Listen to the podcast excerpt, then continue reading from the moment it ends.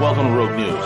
We are the preeminent geostrategic, geoeconomic, and geopolitical news show on YouTube and on the web. Join us for hard-hitting analysis, behind-the-scenes strategy, and brutal commentary. Find out why many consider us the place to get their news and information. Check us out, at roguenews.com. Follow us on Twitter at Real Rogue News, Facebook, and most of the popular podcasting apps. Most of all, remember to subscribe, like, comment, and share.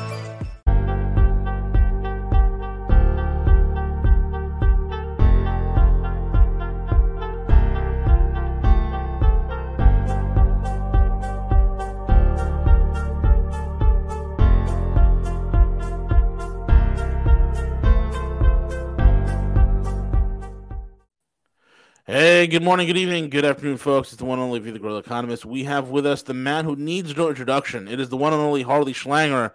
You can find him over at LaRoucheOrganization.com, the LaRoucheOrganization.com, as well as SchillerInstitute.com, SchillerInstitute.com.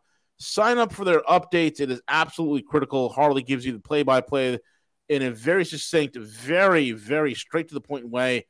You can go check him out over there. It is well worth your time and effort. And with that being said, Harley, how are you? Pretty busy. Lot, I can imagine. I, oh my god! I mean, the summer was kind of uh, a little bit of a lull, and we we're, we're looks like we're starting the fall with a bang, literally. A very big bang and a very disgusting event happening Incredible. in Moscow the night before last. Oh, it's unbelievable that this is occurring, that this has happened. Harley, what is happening from your side of the world? What are you hearing? What are some of the information that you've got that you want to share on this? And how are things, in your best estimation, going to play out? Well, let me give you the assessment of people like Scott Ritter, Colonel Macgregor, mm. uh, Danny Davis, the retired Colonel Davis. What they're all saying is that Ukraine has lost, but NATO won't stop. Correct. And what they're doing, actually, the New York Times had a signal piece last week on this about the unleashing of special operation forces to conduct sabotage and murder operations in the Donbass and in Russia. And this was quoting uh, someone who was one of these operatives, you know, who claimed he was trained by the Azov Battalion, the Right Sector, and also British Special Forces. So this is exactly what we've said that you have neo Nazis in league with the British who are being unleashed against the population. And then in the midst of this, we see the uh, what the Russians are now saying they've confirmed was an assassination ordered from Ukraine uh, against Daria Dugin. Uh, this is, you know, a, a, targeted operation. She was on the sanctions list of the United Kingdom and NATO. Uh, she wasn't on the blacklist that, that I was on because she's in, in Russia and they don't put Russians on the blacklist. No, right. They just put them on the target list. Uh, but I, I want to call your viewers' attention to something which is really quite striking. Uh, I did an interview with Scott Ritter on Iran's Press TV uh, last Tuesday, I believe. It was Scott Ritter and I were the guests. And he was very cordial, very friendly. And the next day, he did an interview uh, with someone from New York, including Diane Sare, hmm. who, who, you know, who's the LaRouche candidate for U.S. Senate in New York State. Sure. And Ritter, it was actually pretty funny. He was going after Schumer, and he gave a very powerful endorsement to Diane. Nice that, that she's got courage. She's on this hit list not by accident, but because she is a threat to the NATO operation. Jesus. And then he said, Look, I've got to say this don't consider your campaign hopeless. The people of New York may be responding to the idea that we need one senator who's not an idiot. Mm, absolutely. So I told Diane her campaign slogan would be vote for me, I'm not the idiot. exactly. Exactly. but we're dealing with a situation of out of out of control war party. The Biden administration claims they're going to be throwing another almost one billion dollars of weapons there. No one knows where they're ending up, where they're going. no one's keeping track of it. There's no special investigation or uh, inspector who's watching this. It's a bottomless pit of corruption. And it may very well be that some weapons that are coming from the United States are being used for the targeting in Crimea and in Russia. Now, Zelensky himself has said that Crimea will be a target because Crimea will be retaken. Who's going to retake it? It's not going to be retaken by the shambles of the Ukrainian army, but they may rain down terror on the people of Crimea and they're targeting the bridge over the Kerch Straits. Yeah. So this is where you see the, the scorched earth policy against the Ukrainian people and I, you know, I just want to emphasize that people who say that this is Putin's talking points, this is not Putin talking. The I have a, a great deal of sympathy for the ordinary citizens of Ukraine yeah. who are destroyed by their Nazi government and by the murderers of NATO and the US and the United Kingdom. And there was a discussion the other day between Macron, Biden, and Boris Johnson where they reasserted the commitment to fight to the last Ukrainian.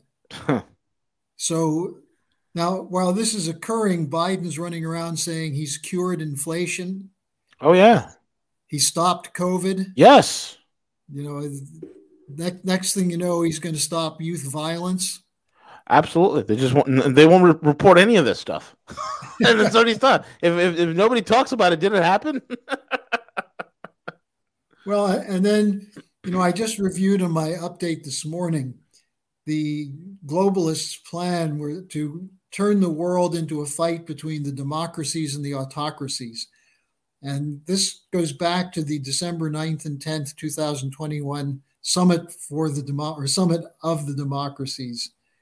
And this was a, a Biden, Biden ostensibly was behind it, but this is Blinken. It's the whole Madeleine Albright, Brzezinski crowd uh, and Boris Johnson played a key role in it. And here's what they said they're going to do they're going to defend against authoritarian regimes. Now, how are they going to do that? By working with Nazis? Yep. They're going to fight corruption by working with the most corrupt government in Europe, Ukraine. Yep. And they're going to promote respect for human rights. How? By deadly sanctions. They also claim that they're going to do this by using the free press and free speech as they censor and, and lie. So, you know, we're dealing with a, an out of control gang that doesn't realize the extent to which they're losing the fight. And I'm not just talking about the fight with Russia over Ukraine, I'm talking about the shift away from the dollar. Yeah. The shift toward a new global financial system.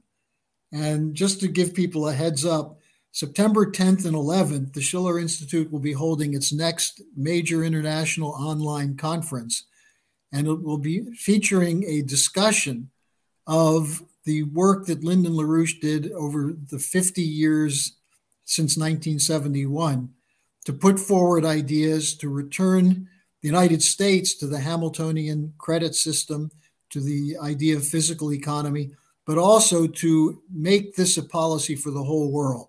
Yeah. That the United States can again become the inspiration for every country if we go back to the traditions of our founding fathers.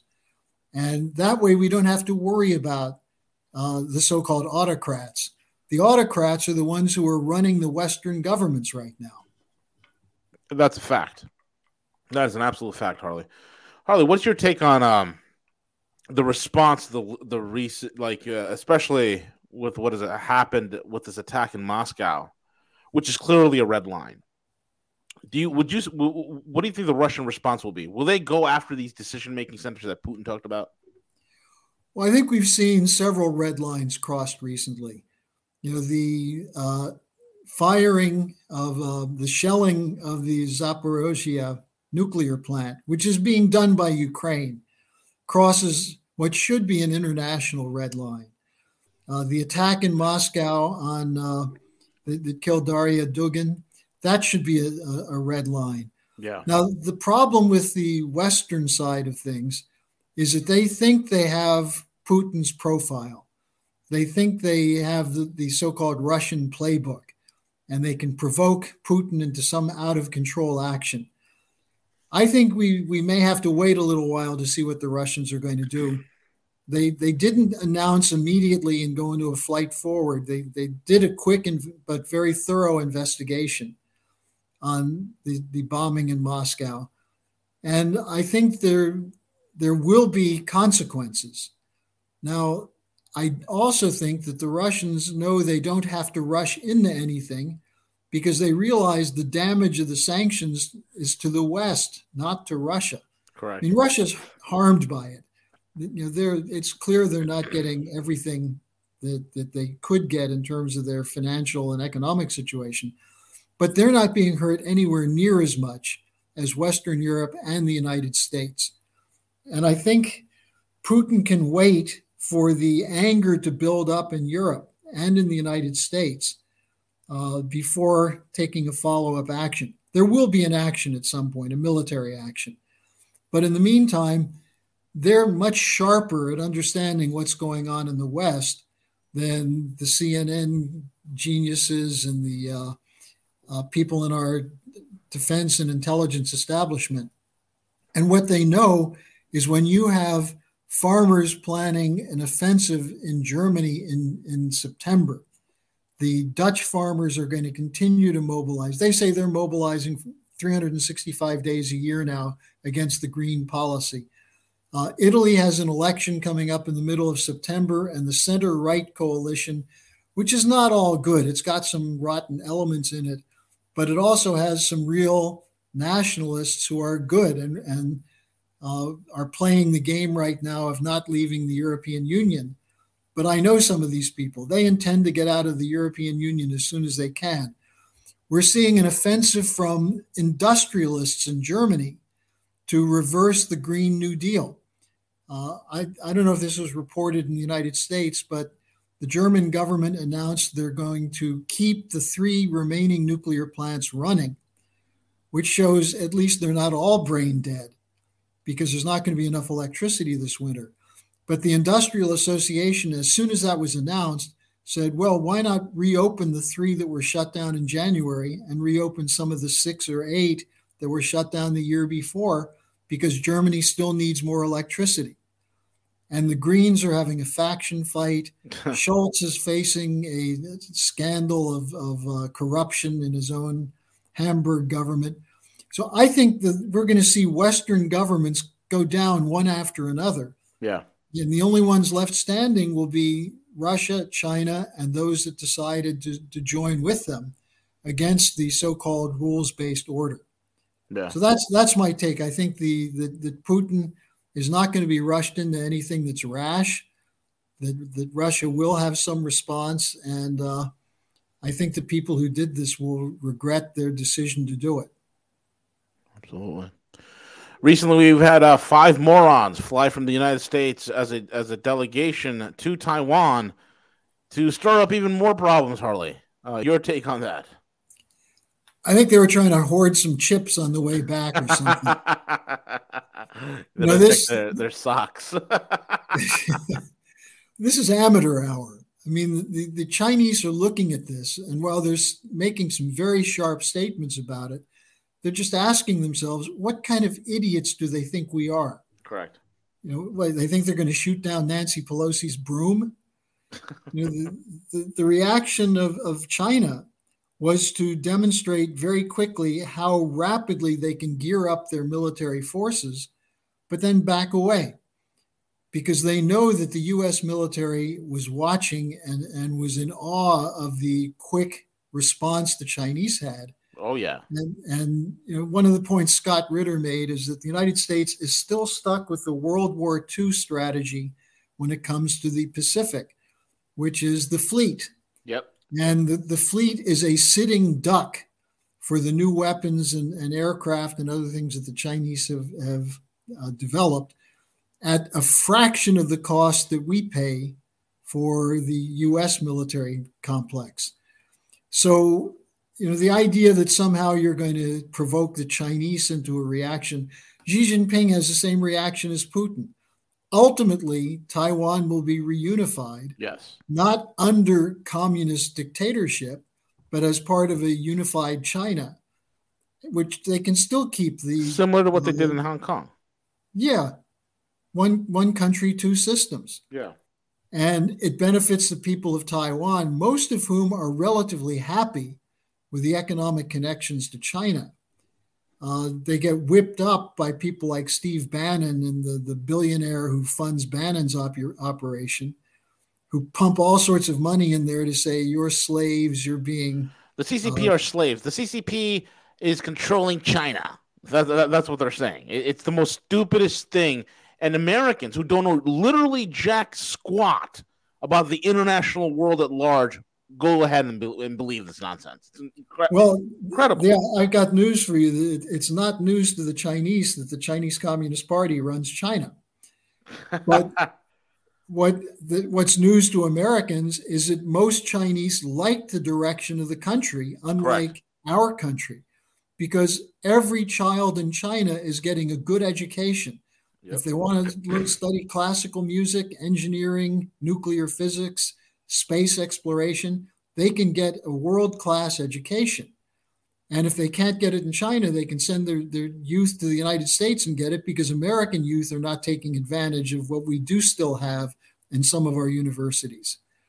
So the, the Chinese are applying the old tradition of the Hamiltonian system of investing in physical economy, infrastructure, and education.